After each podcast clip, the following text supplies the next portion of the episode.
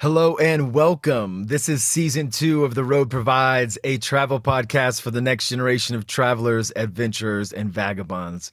I'm your host, Bradford Clement. Joining me on this wormhole through the travel world is my co-host, Nate Sundermeyer, a k a the pride of American University. Shout out to my Eagles! It's a landmark pod this week as we welcome our first guest to discuss hiking in the United States.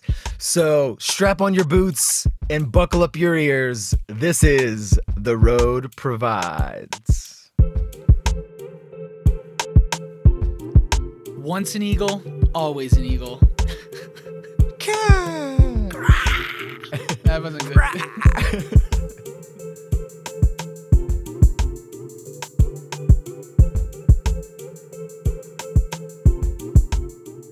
Again, welcome everybody. We are back with episode three, season two. Nate, what's shaking, brother? Good. I, you know, I think every week you try to throw me off with what you're going to call me, and the pride of American University is probably the most accurate. Some of those ones that kind of get lost with me because you're such an old bull. Uh, I don't know if I've ever told you. Did I ever tell you that I was the the mascot for American? No. And that's ridiculous, but so appropriate for you. Yeah, it's okay. Probably not surprising for surprising to anyone. Uh, yeah, I was the mascot, and I the the sports weren't that great at American. So after like seven or eight games, I was like, I'm only doing the big events, special events, games at the, like the Nationals games, the Christmas calendar, things like that. That's the only time I wanted to be utilized. How did you get that kind of clout where you're just like, you know what? I'm uh, I'm A one mascot. I, I, we're I'm getting, gonna, too, we're getting the, too into my past. That's not. I'm gonna let the. I want to look forward, not backward. Uh, I was an orientation leader, and they were like, "He's the tallest one," and they're like, "He looks good in the suit." So I think that like goes a long way is how you look in the suit. There was like a girl who's like five two in the suit, and we're like, "Ooh, doesn't, Claude, doesn't Claude, yeah, Claude should be a bit taller than that." So, so are you saying you got scouted? Yeah, more or less got campus? recruited. You know, I mean, it's a small enough school that you like. You, I became friends with like the special events team, and they're like, "Hey, Nate, we need a we need a fucking special favor. We need you to be Claude again." I go, "All right, let me suit up." But it is never. It's like not fun. It's not a fun thing, but it's like more of like this is a good story. I don't know. Anyways, I, uh, person personally, that's like a that's like a secret fantasy of mine. Oh, really? Not like not, not like in the furry, you know, sexual way, but in it, in a how awesome would it be to be a mascot for for a professional sports team or something like that? Maybe it doesn't even have to be that for me. I would love to sell beer at like a baseball game. Like As, how? Oh, just any of that, just to be in, yep. the, in the space. I, I'm telling you, when I met the guy from the Nationals, I think he makes like three hundred or four hundred K a year doing that, but he deserves what? it. It was an art form. Wow. It, the way he interacted with people, I watched him, and I think people were like, why is Claude not moving? Because I was standing there with amazement looking at Screech. But, uh, yeah, how are you doing on your end, man? Man, I'm good. I woke up this morning, and it was negative eleven degrees. You're not in Fairf- in- Fairfax County anymore, are you? N- no, I, I may have made a mistake, Nate. May have made a mistake. I think being from Arizona, I never could go full winter. I could go half winter, but not full winter. Now you're going full winter. I'm actually really surprised how I've handled this. It's not as cold as I thought. The saying goes, like, your body does truly adapt to this stuff. And I think um, what I'm going to do is get your address and send you a, a hooded down jacket, and then we'll be good to go. All right. Well, moving on to our first segment of the night. It is the travel takes. If this is your first time listening, we do anything in the travel sphere that is getting us hot, getting us all fired up. And you know what? Sometimes you might say, fuck these guys for it. But at the same time, we're trying to bring some heat to start off the pod. Brad, what do you have for me this week? All right. This week, I think some people might hate me for this. Uh, certain people in the travel sphere, if you will. My hot take this week is on digital nomads. So last month, a tweet thread went viral. Basically, an American living in Bali posted about how they moved to Bali pre-pandemic and ended up staying there to ride it out. They went on about how it changed their life, blah, blah, blah, blah, and that you, fellow American, should do it too. Hashtag, also please buy my ebook. So the tweet got so big, it caught the attention of the Indonesian government, and it didn't go over well, to say the least. Almost immediately, this American and their partner were deported. So The take this week is, I absolutely cannot stand when Westerners flaunt their privilege in the developing world like they're gods. And that's all this is. Digital nomads haven't hacked anything. They haven't walked on water to get that life. They're on an extended vacation while they work. This life exists because of their passport, aka their nationality, and the value of the dollar. And that's it. What really got me going and drove me wild is that this person used all like the right digital nomad cult language. The tweet starts, moving out of America in my, it sounds like a BuzzFeed article, moving out of America in my twenties was a game changer. twenty-two and, ways moving out of America makes is a complete game changer. Yes. And it continues with cult code. Elevate your lifestyle. The move was intuitive. Build a community who know their divinity and want to thrive, not survive. You ain't thriving shit. Your dollar thrives. You're working a loophole that the world hasn't figured out with, you know, hasn't figured out what to do with these digital nomads. So I'm about to hyperventilate. Nate, help me, help me out. No, I completely, I think the big thing is if you look, when you're in it, you can kind of be like, oh, wow, I'm creating this. Out of it, you it kind of looks like Leonardo DiCaprio in The Beach. And if you haven't seen the movie, it, like they enter like this kind of like mystical utopia that isn't actually re- like it's kind of forced and fake. I mean, you're not a taxpayer. You're not paying taxes. Nope. You're not you're, a resident. You're not a resident. You're. I mean, and you look at a lot of like they're probably living in Canggu. Canggu is just like there's no. It's completely stripped of local culture at this point because it's basically a bunch of demigods from Australia, California, riding around, long hair, no helmet, just thinking that like they've they've hacked life. Yeah, with services and restaurants and things that cater to foreigners, right? However, let me let me and just prices. Flip it back. Yes, go ahead. If you can figure out a way to live on the road and live in this country, should you do it? Because I think if you did it and didn't brag about it, that's a different thing, right? Well, so that's a whole that's a whole different conversation. If you move to a place, if you look to become a resident, if you do it legally, if you get a job there and you become a functioning member of society, that's not what I'm talking about. What I'm talking about is that these these people are acting as if that they're really living there, but they're not really fucking living there. They're just on vacation, working remotely and earning U S D or euros or Australian dollar, whatever, and then existing in this country on that dollar. I, I don't even want to go too far down that road. No, it gets I really... just want to say, like, let's rephrase it. If you went, if you moved to Montana to be a digital nomad and wrote the same thing, people are like, nah, he like. No, because they're the reason they've moved there and, and they go on on this in their tweets. And the reason people do this is that they're living at a fraction of the cost.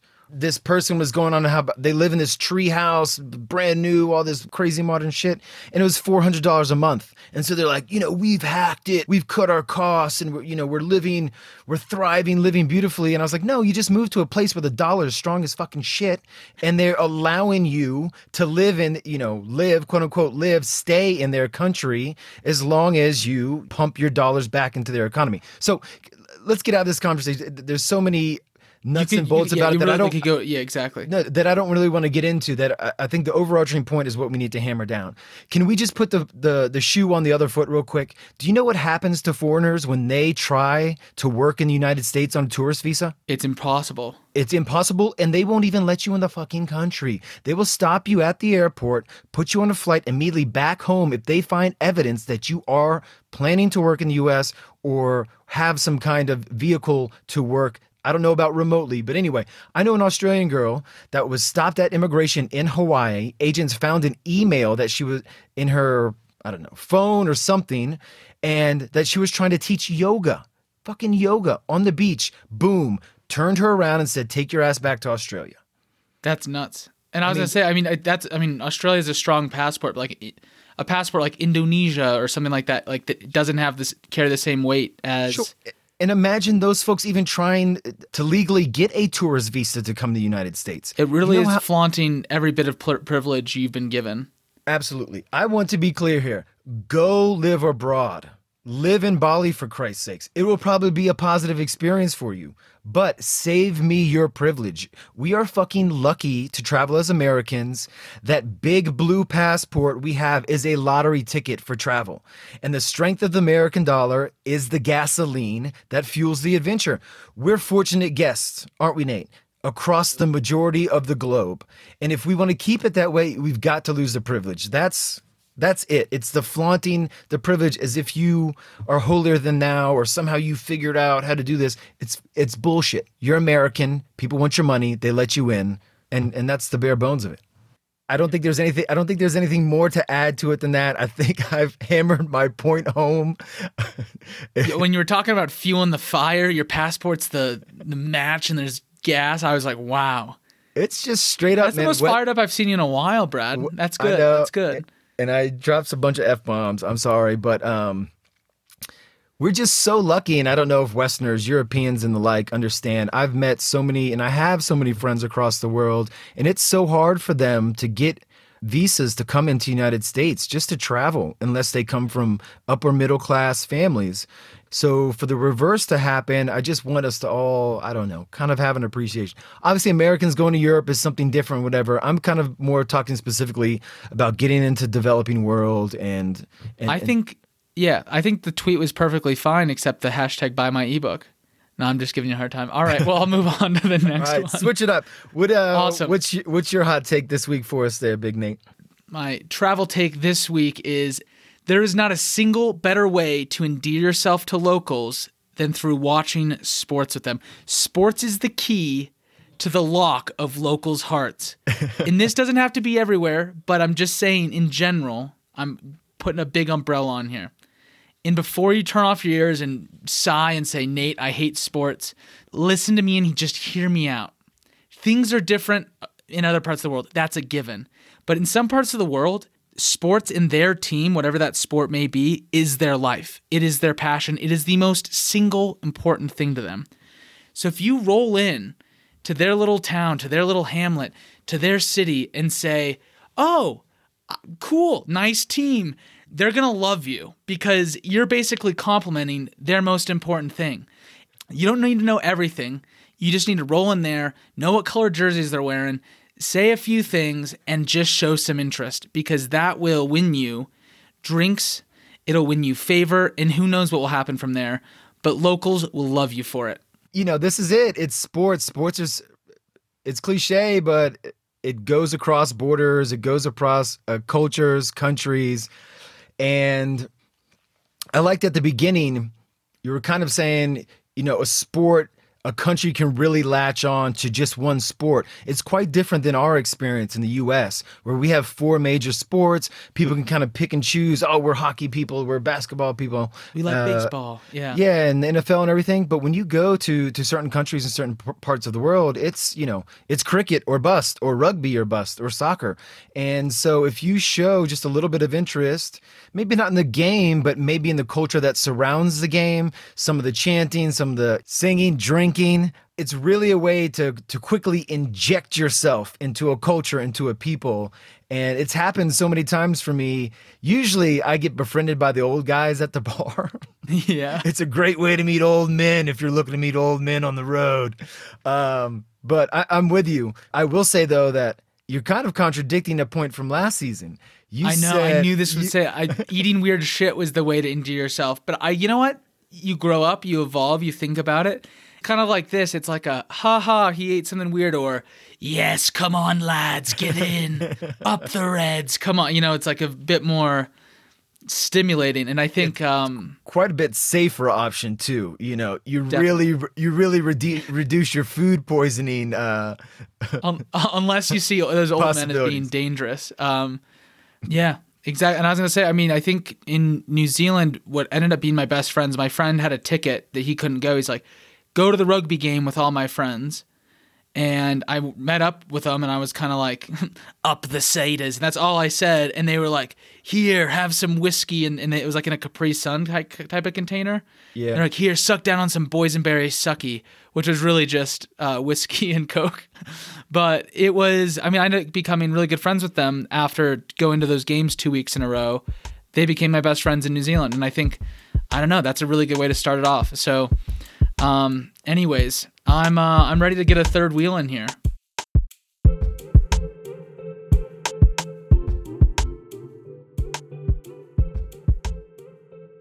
Our guest today is a good friend of mine and the pod, the one and only Dan Sanders. We brought him in today to discuss through hiking two of America's most renowned hiking trails, the Appalachian Trail on the East Coast, which stretches from Georgia to Maine, and the Pacific Crest Trail, its West Coast cousin, that runs from California to Washington. Some quick background on Dan and his travel chops. In two thousand six, he was halfway through a C P A exam and started a career in Washington, D C when he decided to press pause and backpack across the world for eighteen months. When he got back, he said, you know what? I'm going to double down on that, and I'm going to hike the entire Appalachian Trail. He finished that and then did a firefighting season in California. Bonkers. And finally, in two thousand eleven, he hiked a good portion of the Pacific Crest Trail with his then girlfriend and now wife. Hi, Jamie. Dan's back in Washington, D C these days. Let's give him a warm welcome, Nate. Dan, yeah. Welcome in. You yeah. seem like Dan, the right man. Type of guy to, to start off uh, maybe a long string of having guests on here. I'm excited for a new phase for the uh, the pod. Yeah, baby. Season a one man was who's great done it all. He, but has he done a podcast? That's the real I, question. I haven't. This is my first time. I'm excited to check this off the list. Yep. Well, welcome. Brad makes it so easy and so fun. All right. So we really want to focus on the hiking aspect of your adventures, Dan. But before we get there, what was the flip switching moment that made you stop your pursuit of the C P A and go backpacking for eighteen months? So when when I was young, I guess uh, I just couldn't do it. I couldn't do the grind, and I, you know, tell everybody, even kids that I meet these days, the twenty-one-year-olds, like, you can always do it later. You can always go back to the grind to D C, but I couldn't do it, and I was at a at a low point of life. And my parents had looked at me. I was living at their house, and they were just like, "Go do something else, otherwise you might, you know." Seriously injure yourself. at, at that point, I was just like, all right, that that's true. Like, let's get out of here. Do you think when they said, go do something else, that's what they had in mind? Uh, they they knew it was in me. They knew the, the travel bug had been there. And, you know, I just, they knew that working wasn't, wasn't right for me at that point. And had you traveled much before that, before you had gone and decided, you know what, fuck it, eighteen months, let's hit it? Not not on, on that kind of level. Like, I grew up, my parents were in the military, so we moved quite a bit around the United States. So, like, that always was, was part of me, but never never just backpacking like that. You also told me in kind of our pre-interview that when this this moment in your life, you were working in the bottom of the Department of Justice in a in a room or an office with no windows, commuting to D C every day. I mean, that's um, enough to make anybody want to leave at all. It, it was an hour and a half drive in traffic every day. You know, so pissed off, throwing pennies at people's other people's car, just, you know, they're cutting in front of you, you know, making sure I just had change to chuck at people, which, you know, is a terrible thing. But, yeah. you know, like you know. that's that's the anger that was going on inside. Yeah. I it could have been a lot worse. You know, you could have gone up to rocks. So I'm happy you left before that. Yeah. All right. So on to the Appalachian Trail. You finish backpacking. It's winter of two thousand eight. I remember you calling me or like looking me in my face and saying, hey, Brad, do you want to go hike for two thousand miles in six months to the Appalachian Trail? And I looked at you and I was like, fuck no. So how how did you, because you hiked this with a good friend of ours, where did the idea come from? What made you want to do it? Because it was a quick turnaround, was it not? You got yeah. back from backpacking and within three months you were you were hiking. Yeah, so I was out in uh, Thailand traveling with these two girls I met. Uh, one, you know, had hiked, uh, biked across America, and she, she had talked about how great of a physical experience that was. And, you know, I was getting at the end of the backpacking, and I didn't know what to do kind of next, whether I was going to go to Africa or what was going to happen. So when I came back, I was like, well, let's make a, a different type of travel where I was going to physically challenge myself. And uh, just kept on kind of trying to pick and choose and figure out what was there. And, you know, since the Appalachian Trail was in our backyard, uh, you know, I was like, Let, let's do that. And figured I could probably convince a friend, you know, but at the same time, our friend Joel, uh, he, he kind of had the idea separately, you know. Oh, really? We were both back home at the same time and just kind of bullshitting around, drinking in bars, and I think the idea was like, okay, you're going to do it. I'm going to do it. Let's do it. Maniacs. I wanted, Sick. Nate, I wanted no part of this. I'm not surprised. Basically, I have asked Brad numerous times to do different trips with me, and he's always said no. And I was like, he's just not crazy enough. oh, I, I, you know, at that point in my life, I wasn't turning down anything. Like, someone said, let's do this. I was, I was all about it. Yeah, yeah. No doubt. I've done some crazy stuff, but I've kind of, I've got to be mentally prepared for it myself. I ended up hiking the Camino de Santiago later in life. So the AT, the Appalachian Trail, is two thousand something miles. The Camino is four hundred something miles, and only a month. And I was like, I can do that. I can, I can commit. Yeah. I also, I, st- I also think I have commitment issues. Well, I know I have commitment issues, but wait, you wait, know, you got commitment issues, Brad? Yeah. So six months, I was like, nah, bro, I can't. You know, that's longer than I've ever dated anybody. So that, that's where I fall. I've had plenty of one month flings. I can do this one month hike. Anyway, about the Appalachian Trail, for for folks who don't know anything about it, it's the longest hiking only footpath in the world. At two thousand one hundred ninety miles. I think I got that exact. As we mentioned earlier, it's from Georgia to Maine. It takes roughly about six months to complete, Dan, right? Depends on how good of a shape. I think uh, we did it in about six months, a little under six months. Uh, looking back on it, we could have probably done it in three and a half, four, but we uh, partied the whole time. Yeah. We had, uh, our trail names were, uh, my buddy was Rock and I was Roll, so we kind of lived up to the hype. You know? You, you also encountered, uh, you had to take a couple pauses, no? You boys so, got, got MRSA. Oh, we did. Oh, I totally forgot about that. We did get MRSA. What do you mean you was, forgot about that? I blocked that out of my head. You Remember two had to go one. to the hospital. You had like a bacterial infection in your thighs. How did you forget about that? I, I never went to the hospital. I just okay. got the anti- antibiotics. Joel, okay. Joel ended up going to the hospital, I think. So when you, when you, what month did you started it in? So I started. We started April Fool's Day, I believe. Oh, it sounds like April a really good tone to set for Rock and for Roll. Yeah. Yeah.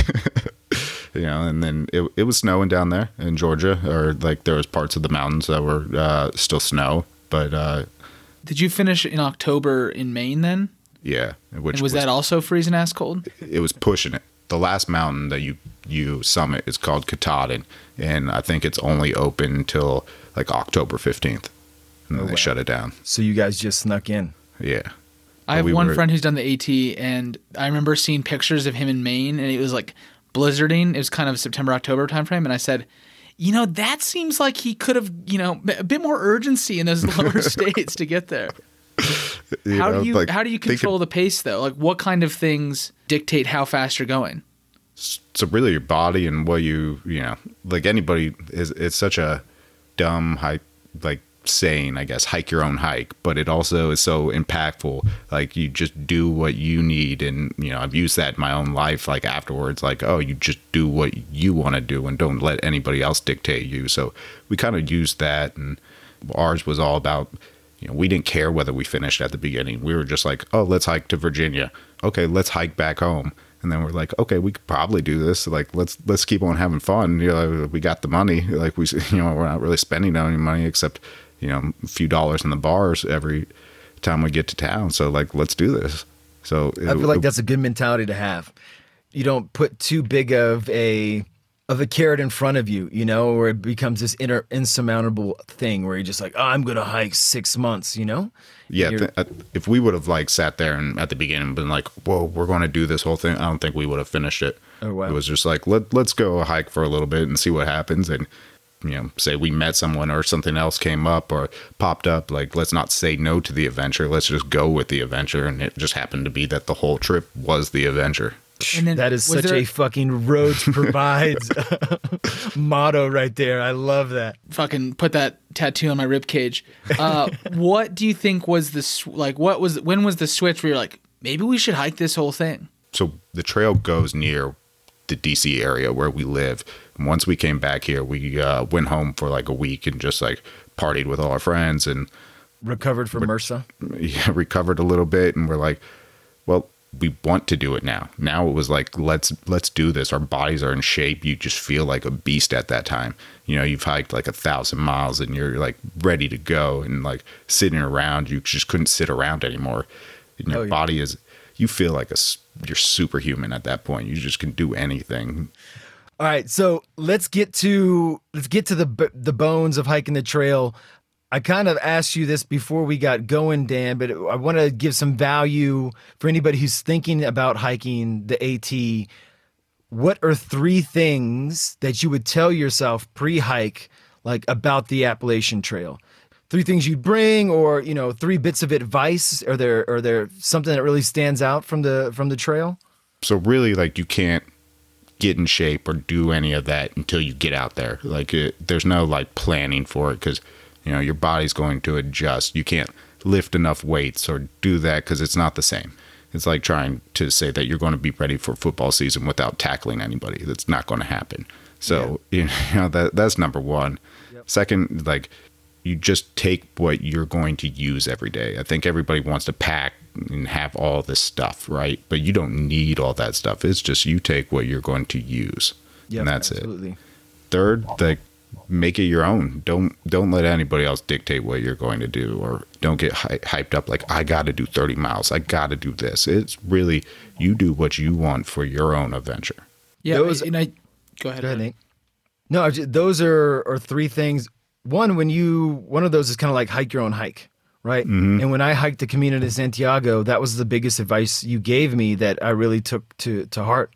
Which dictate your own pace, listen to your body, and, you know, hike alone. Don't feel pressured to stop when other people stop if you don't want to, or keep going if your body's saying no, all that stuff. I think that's all great advice, and the pack thing cannot be understated. Like, when you get out there and you're humping it twenty miles a day, what you carry is a big deal, and it's amazing what you you can really survive on.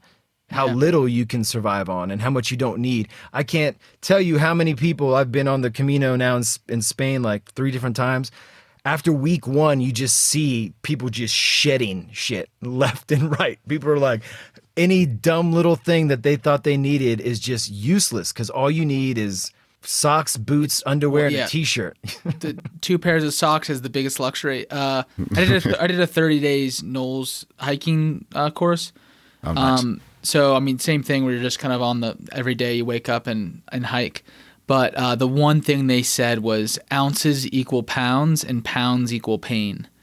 Th- and that was the one thing that stuck. And it was like, it was amazing. It was just like kind of like a SEAL Team six, o- six operation in terms of like cutting off the rest of the toothbrush. You only have this much of the, like an inch of the toothbrush. That's all you need. Because the rest of that was just mere ounces you didn't need.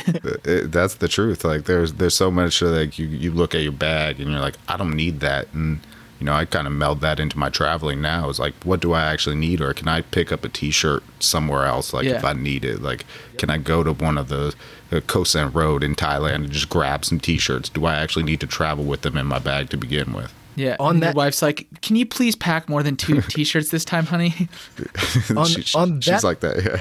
On that point, though, Dan, is it easy for hikers to pick stuff up along the way? And how frequent can you find, like, a, not an R E I, but an outdoor spot, or, or a Walmart or a Kmart or something where you could supplement? So, so you go into town, like, every... on the Appalachian Trail, it's like every three to five days you go into town, and they're like small towns. And on the Pacific Crest Trail, you're going in town every five to seven days. So you can you can roughly get things. Like, we would, there's usually a, you know, Goodwill or something if you need stuff like to pick up to wear for there or anything like that. Now, now actual pack stuff, you know, these days it's easy because you got your phone and you can get it shipped to, uh, Uh, post offices, and every town has a post office, so you can just get it shipped and they'll hold it for you and you can pick it up there. So these days, like, things are a little bit easier. These kids, they don't know.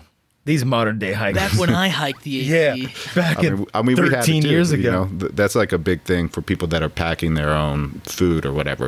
A lot of people made their own food, de- dehydrated it, and would just ship everything to post offices along the way and pick up things, uh, you know, have already pre-made food for them. Oh, shit. Mm. That's next level. Were you guys just like, all right, a few more, like, what did, I guess in terms of food, were you guys just like Did you have a game plan, or were you just like, let's just pick up more canned beans? Oh, we we we just picked up like Lipton side dishes. Lipton side dishes are like the staple, and like summer sausages. And I was burning so many calories. I went. I started at like two hundred five pounds, and by the time I finished the Appalachian Trail, I was one hundred fifty-five pounds. That so is I lost. Crazy. I lost fifty-five pounds. And I was like burning weight. Like I couldn't even eat enough. I was eating over ten thousand calories a day, still losing weight. My pack ratio, I couldn't carry more food, so my buddy was carrying extra food for me because my body was just eating itself. That's nuts. You, it sounds like Jared really can eat shit because you had have cracked the code in terms of how to lose uh, vast amounts of weight. yeah, yeah. It, listeners out months. there, you want to lose yeah. fifty pounds, go hike for six months. Yeah, believe it or not. The pounds will fall off. Um, oh, they, it's right. wild. I look like a skeleton, though. Like, you know, I felt great, but I, I looked like I was dying. When you guys came back, you were definitely thin. You were gaunt. Was that the word? Felt amazing, though. Gaunt. Yes. All right. Now we're on the Appalachian Trail. I want to approach this subject of you. You just mentioned you guys boozed and you and, and you enjoyed yourself on the way. I know that there's this other component where people go to kind of discover things about themselves, or they're in a in a bit of a crisis, and their solution or or their spiritual awakening yeah is to go walk for a long time, you know, to walk in the woods. There's some old American writer who probably, you know, started this craze. But what's this what's this balance between spiritual versus party? How did you find it on the trail? Is there a little bit of both? Is there one versus the other? Did did spiritual come to you? It doesn't sound like you guys were looking to answer any questions. You were just looking, you know, for a bit of a challenge. And I was I was just looking for a challenge. I think Joel the same, you know, but it does come into play. Like you, you can't help but, you know, as you're walking north every day for hours and hours, to really look inside yourself and take stock of what what's going on in your life. You have to. It's not, you know, you're forced to do it because you're alone in the woods for so long. So, you know, at times it does come into play, and to me it was a beautiful thing, you know. I got to share it with a friend, and being able to do it with a partner, which most people can't do with with somebody else because it just doesn't work that way. You know, most of the time you have to do it by yourself, or can't, no one's going to hike the same pace as you or be with you the whole time. That, like, For for me, it was wonderful to do with a friend, and became spiritual at times, but then physical, and it would change, and it would change within the same day sometimes.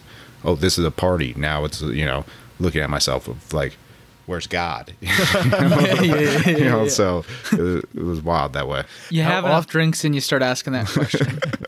How often did you get fucked up, Dan? How uh, how much of a element is partying? Do are there people on there who just want to get boozed and walk and like smoke weed and do mushrooms and stuff like that?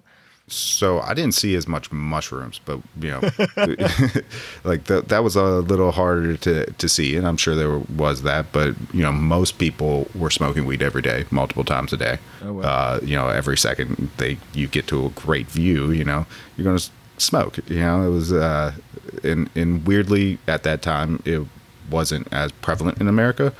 And it was still easy to come by, oh, even wow. though you're in the woods. So, you know, like that was, a, I would say ninety percent of the people out there are smoking weed. Oh, wow. Even then, you know, it was two thousand eight. And it, and it didn't matter because Iron Lungs was pushing that opioid north and you were continuing to push it. Uh, kind of touching on um, the party aspect of it, would you guys go – my my thing is, is like, do you set up camp and then go into town, or do you – bring your shit into town, get hammered, and then go set up your tent? Or like, what's how's that? How's that look? So uh, you you would really go into town and decide, you know, you'd go party or whatever. Or, you know, if you knew you were going to stay in town for like the day or the next day, uh, you'd get like a shitty motel room and you'd pack like fifty hikers in there. Oh. You'd pay like eighty dollars for a hotel room and have like, you know, ten hikers just crashing in there and partying it up, and you go eat at all you can eat buffets and then go to the bar. And, you know, so really it was, it, I guess it depended on the town and, and everything, and who you were with and around at the time, and who was wanting to stay and party. I, I wish listeners could see Nate's face right now. He's just, just lit sounds- up like a Christmas tree. That just sounds, I mean, like, I think you, the more you get into this, I feel like you're like, oh, I can imagine it. You're walking. Wow, cool. So there's some cool foliage. But I think hearing the intricacies of this is like why I'm happy we're we're doing this. Oh, you, you weirdly have trail families, too, like people hiking around you at the same time, the same pace. And, you know, you're going into town at the same time. You're like, let's do this. Let, let's just blow up this town and, like, have a great time. You know, some people are like, nah, I, I'm trying to go on a little bit faster. I, I need to make it to here to meet my parents or, you know, do this. So I'll see you. And you might not see them again for a month. And then all of a sudden you've caught up and then you're like, okay, we're in town again. Like, or you didn't know someone was going to be in town and they were about to leave and they see you and you're just like, let's do it. And they're like, okay, another day. You just go and party it up or, sweet, you know, or there's like little hostels along the way too, you know, and they're like, you throw a tent in the like five dollars, you throw a tent in some like a yard or something. So you get all these hikers there sitting around campfires and going to the liquor store and just boozing it up around a campfire. It's great. That sounds awesome. And you're like, uh, liquor store is two miles away. Doesn't matter. I'm in great shape. Yeah. I'll do that in fifteen minutes. Let's walk. that, yeah. that is actually the way. Yeah. So, you know, talking about the whole like traveling at the same pace thing, I think for me, doing something that intricate with just one other person would be incredibly challenging. How did you guys manage traveling friend on friend and like, I mean, how did you keep sane in that relationship? Yeah, how did yeah, so, you not chop Joel's body up in, in, so, in Georgia? Uh, he probably had more of a problem with me in that aspect. I was probably more emotional about everything than him. Whoever woke up first, we we would rarely ever hike together. So, like, if you woke up, you'd, like, get your shit together and get ready and then, like, tap on the other person's tent and say, I'll see you up the way. And you'd go. And you'd hike until like lunchtime and you'd like sit around and catch up with the other person, hang out, you know, smoke a little bit, like chill. The other person would eat lunch. You'd be like, okay, I'll catch you uh, up the way and kind of rinse, rather, lather, repeat, you know. And that's how it, you were rarely ever just together unless you were at camp. And this was, uh, this was pre-cell phones. Did you guys have cell phones doing this? I, I think I had a flip phone. Okay. We, it was definitely not a. It was definitely not an iPhone. Like you had to pack yeah, yeah. the razor because it was the lightest weight. Look, I don't. We, uh, our friend Joel, the guy who uh, who Dan hiked with, uh, is not a cell phone guy, so I don't imagine he had one. But that's still. It's pretty cool that there was this sense of you were still connected even in this age, like kind of pre-smartphones, and you were able to to stay together and, and communicate and and find the way up the trail together without getting you know too. separated or something like that. But but it was definitely hard, like, hiking with another person. Like, at one point, I'm sure I tried to break up with him, basically. Like, I was just having, like, hard, hard couple days. Like, things were breaking down on, like, my pack and my body. It just kind of emotionally broke down on him and, you know, like, let him have it, even though it was nothing of his fault, you know. It was like, I'm done. I'm not hiking with you anymore. I'm going to finish this hike, but I'm not going to do it with you. And he... He was basically sitting back, no, that's ridiculous. Like, just eat some food. Like, here you go. Like, we'll deal with this another day. Sleep and, like, be on your way. He talked you off. I'm like, you're a cold bastard, Dan. You know, he was he was more put together than I was. He's. Are you guys he, the same age? He's graduated with Brad. I graduated uh, high school like a year younger than him. Uh, but we I was all hung gonna out. Say, I mean, yeah. After traveling eighteen months, it wasn't enough to have your shit together for. I asked. I asked that like because it's like it's like uh, two days ago. I'm like, I must have had like a meltdown trying to put gas in my car or something like that. Like I'm still, no matter how much travel you do, I'm still like a little bit of a bitch if I don't have food or you know coffee. So oh, Dan's yeah, a little. Dan's a little uh, the, angsty too at times. Yeah, like you just get angry about stuff or like it's not working your way. And like all of a sudden you're like, uh, okay, I just need to eat something and then I'll be okay. Like sit back and. Everybody, I think, whether it's a, a long backpack and traveling or a long hike, everybody reaches a breaking point. And it's sink or swim time. You obviously were still committed to walking, even if, you know, without Joel, you're still committed to going forward. But it's cool when you can have a partner in crime who can kind of help soften soften the blow when you run into a time, because everybody's going to hit it. Did Joel hit it? Do you remember Joel ever getting he, to the point where he was like cracking? Nah, he, he was all cool all the time. Fucking you know? Joel. Yeah, that's what I admired about him. Uh, but talking about um, the hike, obviously, you know, you go through a lot of these ups and downs. What did it feel like when you got to the end? Was there a sense of like, was there a catharsis? Was it everything you'd picture at the end of a movie? No. Was there a drone? It was kind of like a, oh shit moment. Like, what's next? You know, like, oh, I hadn't planned on anything after that. So, you know, just hit back into the, you know, I went back home and it got into a depression, really.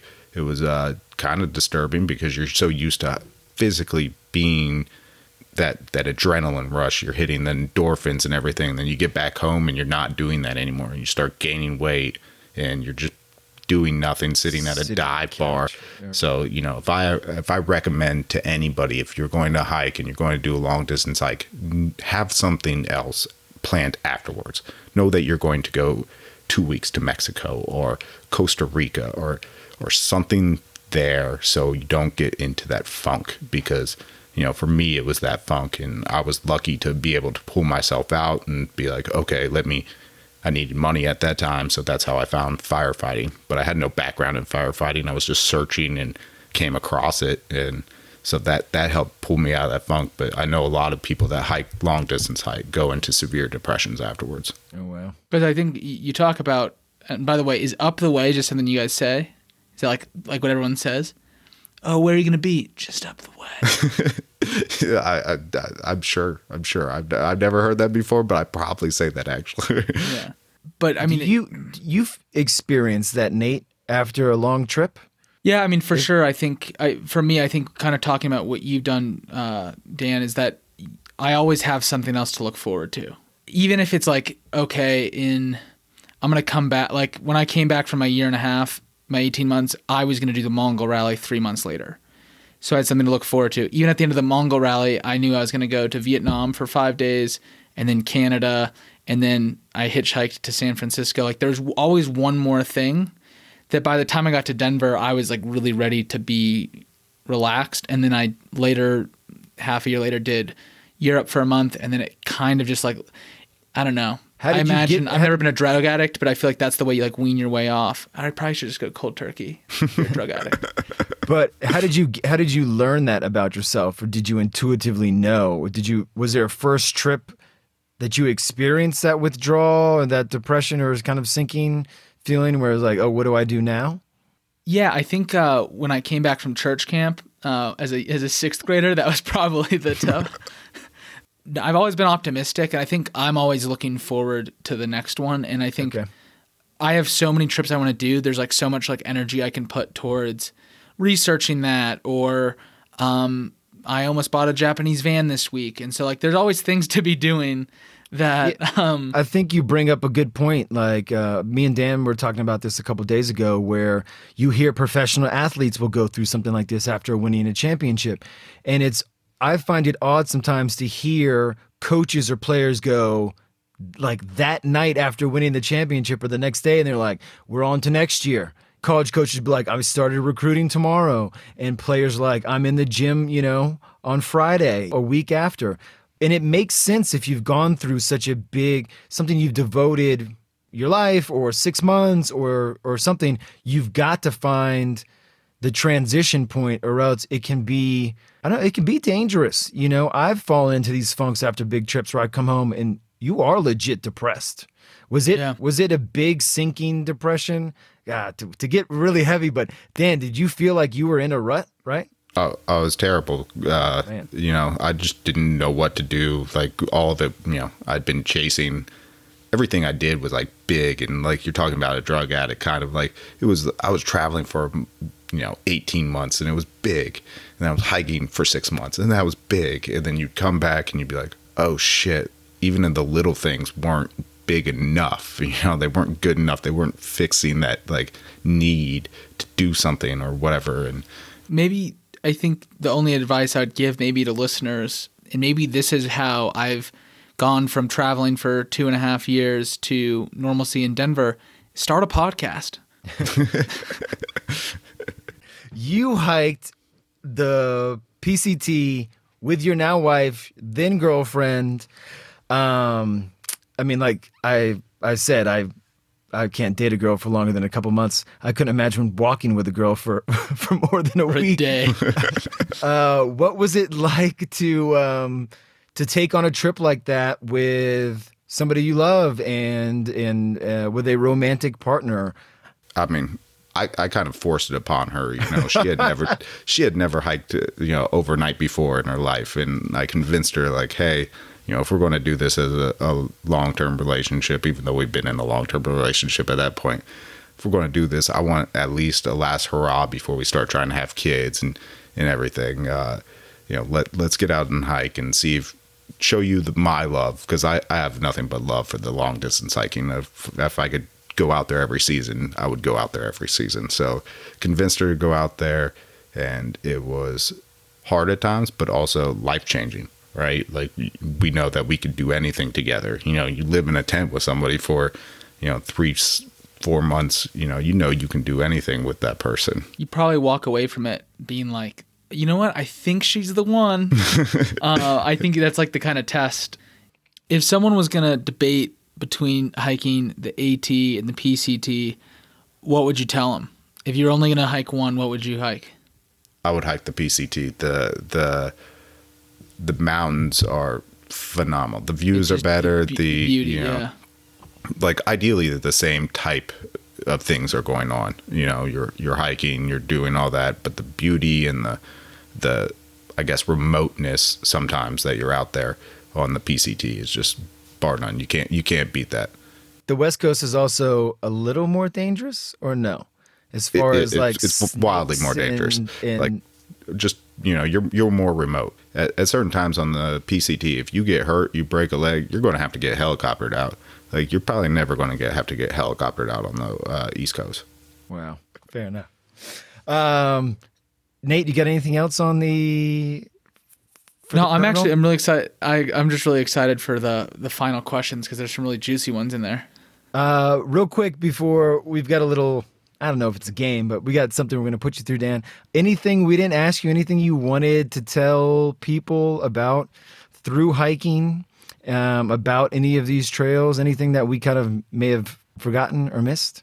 I mean, I I would just say if you go out there, make sure you respect the nature of it. You know, that, that's a big thing for me at this point after being out there. Like, just respect the nature and the, the people that come after you. Sweet. All right, let's move into our our oh, I'm, I'm I'm excited. Our torture chamber of questions. This is something we're just giving a shot with guests. Uh, we're basically just going to give you rapid fire questions, Dan, and we well, don't want one, a lot of answer. Yeah, it's just a one. It's a one off, word off the to dome, five word answer. Off the dome. Yeah, uh, yeah. Quickest answer you can. Don't think about it. If it's yes or no, that's fine. If we feel like we need to uh, expand some more. We'll go there. It's ten questions. There's no clock. It's happening now. All right, Dan. On your eighteen-month backpack, what was your favorite destination? Thailand. What is Nate. your one? What is your one go-to item, a must-pack for through hiking? Oh, toilet paper. Always, always with the toilet paper. S- single or double ply? Oh, double. You, you want to feel good. Die, you, motherfucker. I don't leave anywhere on any type of trip these days without toilet paper. That's funny. That's fair. Um, Dan, do hikers bang on the Appalachian Trail, and how gross or awkward is it? Oh, they do, and it is gross and awkward. It is definitely gross and awkward when you come across the people that you know and you see them on the trail banging. Oh. Uh, just off to the, I'm going to, yeah, okay. I got one more question on that. Pick it up. Uh, what, what, Nate? Do you want to, anything else you need to know about that? I was just going to say, like, it's like you're walking and, like, they're like, oh, just just going on the on my way, and they're like, you know, middle of the act. Anyways, uh, quick rapid fire question. Um, he sounds like he's like ten years old and talking about sex. Yeah, okay. Thank you, uh, Dan and Brad, for teaching me about the birds and the bees. What is the shittiest state and what's the best state on the Appalachian Trail? Ooh. So the shittiest is probably West Virginia. You're only in there for like uh, not even a whole twenty miles. Bit and it's shittiest because it's West Virginia. But uh, the the best is, the best is New Hampshire. New Hampshire, the White Mountains are like, you know, if you have a chance to just go hike the White Mountains, go hike the White Mountains. Hell yeah. Sick. Dan, do you wear zip pants when traveling? If so, do you feel any shame when you wear them? I used to. I don't anymore. And yes, I do. Feel shame? There's shame to it. They're, they're, they're, I mean, they're they're fantastic, you know, for what they are. But it is definitely, uh, you know, like, oh, you should probably be a robbed American tourist, right? My man, uh, Nate. What is the best party destination on the trail? That's a hard one. Pennsylvania, you can go to the Yuengling uh, brewery. Oh, I fucking love Yuengling. Sweet, so do I. Um, once it's safe to travel properly, where do you want to go, Dan? Oh, Japan. I'm all about food tourism these days, and I can't wait to eat some sushi right out of Japan or some, you know, ramen or something like that. Hell yeah. Are you, I, taking, the, are you taking the fam? Oh, yeah. Oh, yeah. I had sushi from um, uh, Sprouts tonight. Can confirm it's better in Japan. Uh, all right, next question. Um, when you're taking a wild shit without toilet paper, do you prefer leaves or rocks? Rocks. It's a good choice. You guys are fucking weird. I didn't even know that this was a question or a thing. I don't even want you, to go down. You don't want something crumbly up on there, you know? The rock, at least, is find a smooth one. All right, that's uh, that's more than I than I want to know. Dan, would you tra- would you rather travel by foot, by car, or by plane? Foot. You know, I'm all about when I whenever I've traveled, I've never tra- like tried to stay on a continent by at least car. But if I could travel by foot, I'm traveling by foot. Um, what's the worst hostel you've ever stayed at in the world? I don't know the name of it, but it was in Brazil, and I was there on New Year's, and there was not a single person there. Uh, not not New Year's. I was there. I landed on Christmas, and there was nobody in the hostel, and it was just me for the first time in Brazil by Christmas by myself. It was the most depressing thing. Was this in, where was this, Rio? Yeah, it was in Rio. And, and then this... I, I walked around all Christmas, and I found a different hostel and moved in the next day. was and that was the first, was that the first place you went at the beginning of the eighteen-month trip? Uh, no, that but that was the first place in South America. So I flew I flew in down to South America for Christmas thinking it was going to be a good party at a hostel, and it was bare bones and just me. Well, I had a good come time. New Year, in... Come New Year's Eve, the party was good in Rio, though, right? Oh, fantastic. Yeah, that's what I'm talking Black about. Black Eyed Peas on the Ipanema beach with two million people. Rio, baby. I don't know. Rio. Uh, yeah, I had. I went. I was in Penang, Malay, Georgetown in Penang, Malaysia for Christmas, and it was electric. I had a really good time. Oh, I love um, that place. I had the best curry there. Yeah, it's it's. You know. would, isn't um, it? Penang isn't Penang curry. Yeah, that's Penang. The thing, that's, right? That's what it is. Do you have any more lingering thoughts, Brad? What are any other final questions? No, I think that nails it for our our ten question thing game.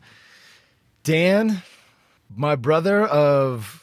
What did we say the other day? twenty-four, twenty-five years? It's some, somewhere around twenty-five, probably like twenty-six, you know, twenty-five, twenty-six years. My brother. Older than me. Yeah, we were friends before you were born, Nate. Uh, I uh, I will say that you said earlier that you're a friend of the pod, and I was like, I haven't met Dan through this process, but I feel like we're leaving as friends, Dan, which is all I can ask for uh, for a podcast is just to g- you know gain friends. I, I hope at one point we get to meet up and travel together somewhere. Oh, hell yeah. Nate, I don't know how we end this. Yeah, I don't know. Yeah, I think you'd say, um, sayonara, Dan. Hit the yeah. pal. All right, appreciate it. Thanks, Dan. Love you.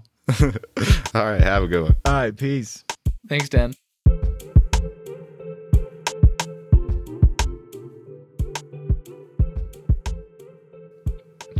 Well, I just want to say uh, now that Dan's off, thank you for bringing him on because he's uh, an absolute character. And I think... Uh, seeing his facial expressions also was was great. Uh, so now moving off to the off-trail destinations, our final segment. It is somewhere that neither of us have been, but we are pumped out of our minds about. And uh, we're talking about the hipster Balkans. We call it the hipster Balkans because everyone's been to Croatia. People know about Greece and Mykonos. But what the fuck is in between those two nations? That's where we want to go. Yeah, so, baby. Brad. All right. Can, can I be frank, Nate? Yeah, of course. I'm over Western Europe right now. France, Italy, Spain, Germany, dead to me. Wow. West, Western, Western Europe is the homecoming king and queen that keep getting nominated every year in high school just because they're popular and somewhat attractive. Eastern Europe, on the other hand, is the good-looking guy or girl in high school that keeps to themselves, maybe dresses a little weird, but... is just as inter- interesting as the popular kids. Does that make sense? Yeah, it's like because they actually have more to their personality. And when they're like, when they're twenty-eight, ten years later at the ten-year reunion, people are like, yo, that person's fucking sick. Why did we give so much attention to these yahoos? Yeah, you know what I mean? So that's where we are. This leads us into our off-trail destination today. We're ditching the blonde-haired high school quarterback that is Western Europe, and we're going to Southeastern Europe, specifically the Balkans. As you say it, the, the hipster Balkans. I'm talking... each, a tr- con- each country's wearing a little beanie. I'm talking a triangle of intrigue and adventure that is Bosnia and Herzegovina, Montenegro, and Serbia. So... I, we hyped this up a lot, Nate. Where are we launching from? Where well, where are we, we taking the lightning? Where are we, we are, riding the lightning from? We are flying in to a place of historic proportions. I don't know if you've ever heard of World War One, but I have, and it popped off in Sarajevo. Archduke Franz Ferdinand, I don't know why I said it like that. Archduke Franz Ferdinand has to be the most prolific offing of all time, and it's not even close. No. I mean, what one person's death has caused that much crazy shit to happen in a four-year span? Probably nothing ever. But it's so much more than just that historical site. Yeah, not necessarily what we want to... Yeah, yeah, we're not a history podcast, so we're going to yeah. move on. It is deemed the Jerusalem of Europe, and what I mean by that is in the same neighborhood, there's a cathedral, a mosque, a synagogue, and an Orthodox church. There's a conversion and a melting pot that I want to see firsthand. But not just that. Do you know much about ruin porn? Do I? I mean, tell me more about that ruin porn. So in nineteen eighty-four, I love I love Winter Olympics, the Winter Games. Sarajevo hosted the Winter Olympics in nineteen eighty-four. And then it was over. Like the day it was over, they said, how about we just don't do any maintenance on this and just leave it? So now you can go explore bobsled tracks, old stadiums, the ski jump, or what's left of it. And for me, that stuff is just like, it's like a Chernobyl without the radioactivity. Yeah, I mean, to be fair, you kind of said in the beginning, I, we don't know a ton about this region or Sarajevo, period. And that's why I want to go. I am absolutely fascinated with this idea of human history and how fast borders can change, how fast a city's fortunes can change. And you touched on it. This was the Ottoman Empire. This was the Habsburgs, Austrian-Hungarian monarchy, Franz Ferdinand, R I P, uh, Sarajevo. Rest in power, from, king. Yeah. Sarajevo went from hosting the Winter Olympics to, in nineteen eighty-four to eight years later, being completely, you know, being bombed. It just wild to me the swings you found in this in this this region, Yugos- old Yugoslavia, now Bosnia and Herzegovina, which is Sarajevo is, and I'm fascinated by that aspect of just how quick fortunes can change, how fast borders can change, and and that's yeah, why and I, I want to go. That- I don't think there's many play. I mean, obviously, a lot of geopolitically across the world, there's a lot of countries that have changed in our lifetimes. Mainly yours a bit too. I mean, the, you know, dissolution of the Soviet Union. But uh, it's very rare you can go to a place where all this has happened and it's also safe to travel. You weren't even born yet, but I remember in nineteen ninety-two, like this being a ma- major conflict, what was happening in the old Yugoslavia and in this area. And um, as they were just redrawing these borders. And anybody of your age, like when you were born, like this stuff, this was already set out, but In in human history, that's thirty years ago. That's and so very to have, small. Yeah. yeah, to have all this change in this part of the world, to me is fascinating, and that's why we're here. So we're here. Yeah. Sarajevo. I love the context. Yeah, Sarajevo, a great way to kick it off. So moving down a bit further south, in Bosnia and Herzegovina is Mostar, and that sounds like a website, but it's not. um, it's this old town, and kind of piggybacking off the talk about the you know the, the Balkan Wars in the nineties. Uh, in two thousand four, there's this massive bridge that had been there for a very long time, and they had destroyed it, and there's a big standoff, and they rebuilt it in oh four, and it was the biggest symbol of reconciliation in this post-war region. So with that, uh, not just stuff about the war, you also can jump off the bridge, and I've had friends do it. It's seventy feet tall, which is twenty-two meters, and it's it varies a bit depending on how high the river is, but that's high. Uh, we've done a fourteen meter, Brad and I have done a fourteen meter jump um, in Vietnam, and that was, that felt pretty high. So you have to go through this whole process. You have to uh, do a smaller eleven meter dive, uh, jump to see that you're like worth it and like athletic enough to like jump out of the water. But my friend did it, and when he jumped, he kind of landed on his ass, like, oh, and he said he couldn't walk the next day. Yeah, you don't want to do that. Um, but you enter like this dive club that's like, I don't know how many people have done it. So wait, they're jumping off without ropes or anything? I thought this was a bungee jump. They're just no, no, no. You're jumping into the water. It's like a it's like oh. a cliff jump. No, no thanks, no thanks. That sounds yeah, but, awesome. Uh, yeah, I what think a symbol I, of freedom and reconciliation. Yeah, at twenty-two, I would have said yes. I'm crowding the age where my brain is fully developed, and that is probably uh, a no for me now. Maybe, who knows? But uh, yeah, let's kick it down to the coast, Brad. What's going on down there? We're gonna cross borders. We're going into Montenegro now, which for me has been on near the top of my list for the better part of five years. And we want to start in Kotor. Kotor is this uh, picturesque town on the bay of Kotor. How about that? It's just it's just off the coast of Montenegro. We talked about this. It almost looks like you're in Italy. It's a place that you might expect to see there. You kind of said it looked like Monaco or something, I mean, right? There's big yachts. Port of Port of Montenegro is another place in that bay, and it looks like Monaco.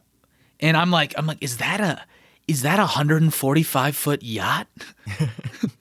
But what you're getting from this this part of the world, this part of Montenegro, is this was the old Venetian Empire. So you're kind of getting what you might have expected from Italy or other parts of the Mediterranean, but in Montenegro. And to add a little more to Kotor, it's flanked by the Dinaric Alps to the east. We nerded out on Google Images for a good thirty minutes about this place and this area. So I would recommend you do the same. Get on Google Images and find Kotor, K O T O R. I can't wait to get smashed on wine in a place like this, fall hopelessly in love with a stranger. I, I just feel like that needs to happen to me. It is. Like it's. This. I mean, it just blew my mind that this place existed. And I'm like, how did I not know about this place? Because it, it looks like such a hidden gem. But I was looking up accommodation, and you can find like a, a guest house apartment for like twenty, thirty bucks a night. So they're pretty much giving it away for free. Done and dusted. Before we get out of Kotor, I want to say one thing that you must do when you're there is hike the Ladder of Kotor. I mean, how's that for a name? That sounds like... The Ladder like, of Kotor. That sounds like uh, Lord of the Rings. Yeah. It's like this, the like the the... bootleg version where like they can't say motor, so they say Kotor. Yeah. It's an old road that you hike up. It's seventy-two switchbacks and leads to these incredible panoramic views of the town and the bay below. So Kotor, do it, make it happen. Uh, real quick before we move on, there's a place in that bay called Paras that everybody goes on about. Um, it's supposed to be super charming I mean, I, and beautiful. I, that's the I first did. picture I saw, and I was like, I think we need to we need to take our time in here. And I think, if I'm being completely honest, of all these places we're talking about, this is my number one most excited. I need to get out there and just like, I want like a little Vespa and just like a cool pair of sunglasses and rip along this coast. Well, then you're going by yourself if you're traveling. Yeah, yeah by Nate. Our next stop is Budva. I hope I'm pronouncing that right. That's B U D V A. This is the star of the Montenegrin coast. seventeen beaches. Crazy nightlife. This sounds, Nate, Nate, this sounds like a place you plan to stay for a night or two. Next thing you know, it's been a week. You've developed a drinking habit, and you owe some guy named Sergey a bunch of money. That a hundred percent. This is what I'm picturing when I go to Budva. Yeah, and I think when when I see the the old town there, you know, I think people. I have not been to Dubrovnik, but obviously Game of Thrones has made Dubrovnik such a hot tourist destination that you're going to be any time of the year shoulder to shoulder with so many tourists. Budva looks like Dubrovnik, but cooler.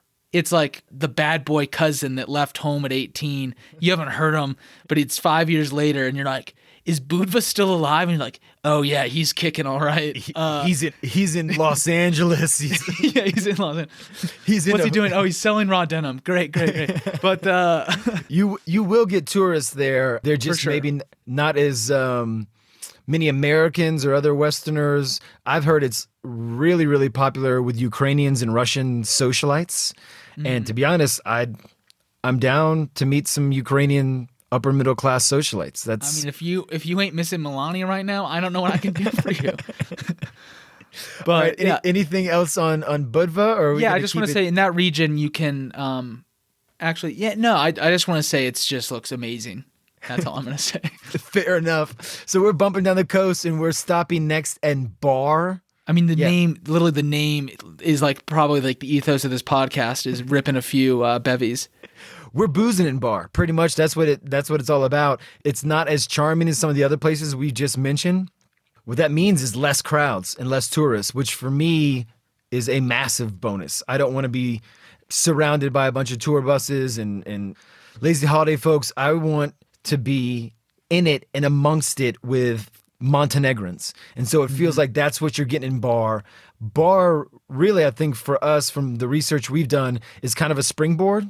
Day trips I've heard from outside, you can go kayaking. It's supposed to be a great place to kayak and also like a dope place to canyon. I don't know what canyoning is, but it sounds mm. adventurous. You basically are getting down like a river that is in a canyon. We I did it in Vietnam. I don't think, yeah, you weren't there with us. But it's like you're rappelling down waterfalls. You're jumping off cliffs. Fair enough. Sounds good. There's apparently a lake that's just uh, fifteen, twenty minutes or fifteen, thirty minutes outside of Bar that is supposed to be spectacular. It's a natural preserve, so you can hit that up. But what really got me excited about this trip and getting to this region is a couple years ago, I read about this train.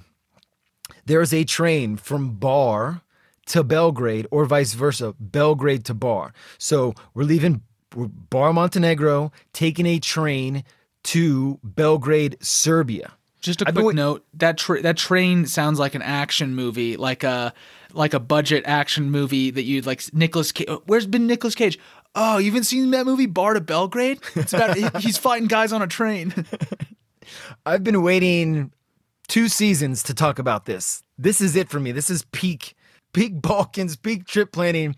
So it's considered one of, widely considered one of the best train rides in the world. It's Soviet Soviet era train cars, two hundred fifty tunnels, four hundred thirty-five bridges, idyllic lakes, Alps. It is a train-gasm, a literal train-gasm. The hair on the back of my neck stands up when I'm thinking about it. It's eleven hours. It's a lot. It doesn't matter when you're hitting bridges and tunnels every fucking two minutes. But anything that's worthwhile is going to take a bit of a sacrifice. So you're just going to have to bite the bullet here and take the eleven-hour train to Belgrade. So boom, we're in Belgrade. Let's just take so it off know. Safety. What's happening in Belgrade? Wow. Well, well we're going to round out this triangle of pure insanity, as Brad would describe, uh, in Belgrade. And one thing I will say is on the Manga Rally, there was the team Baja Llama that I, we met up with in Baku. But we talked about like everything there, and the one big difference of our route and their route was that they went through Serbia. Specifically, they had an, I think one or two nights in Belgrade, and I think at the end of the rally, they, they pretty much said it was the craziest night of the trip. And I asked, I just texted him two days ago. I was like, um, "Hey Jeff, where, what, what? Like, give me any and all suggestions for Belgrade." And he literally just sends me this, Blaznavac Bar. And I was like, that's a fucking recommendation. And I looked it up, and it's this cute little, like, it's really funky. It's got a courtyard, has this massive, like, tie-dye elephant. But I think it's just like one of those places you can drink coffee during the day, and then you just stay there. I also, doing in doing some research, there's some cool history stuff and whatnot. But it looks like one of those places you just go down by the river, have some beers, meet some locals. That's where the pulse of the city is, and that's really what appeals to me. That's that's what it comes down to for me. I, I don't have, I didn't do much research. I Googled around Belgrade, stuff like that. I just want to go. This is a major cultural hub in Southeastern Europe, East Central Europe.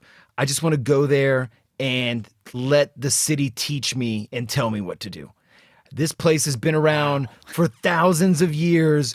All types of people have come through here. This, you know, it's not quite Turkey, which is the center of the world, but I've not just got far to, off. I've just got to believe that Belgrade will provide, and a hundred percent. And the last thing I'm going to say to round this out full uh, full circle is Red Star Belgrade is uh, Serbia's best soccer team.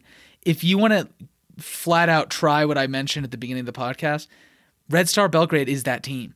If you've seen the All or Nothing Tottenham documentary, uh, they go play an away game at Belgrade, and I go, "Are they going to war?" because it's fucking nuts. And I just, it like, it is, it is everything I love about sport, because the people probably, like, you could die going to one of these games, but I love that energy. Haha, how about that to end the podcast? Either way, I'm excited about this region. I don't know when I'm going to get there, but I will. And you bet your sweet ass I'm going to enjoy it.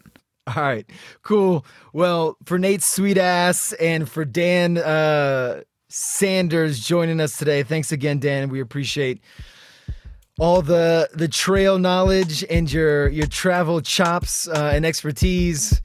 This is The Road Provides.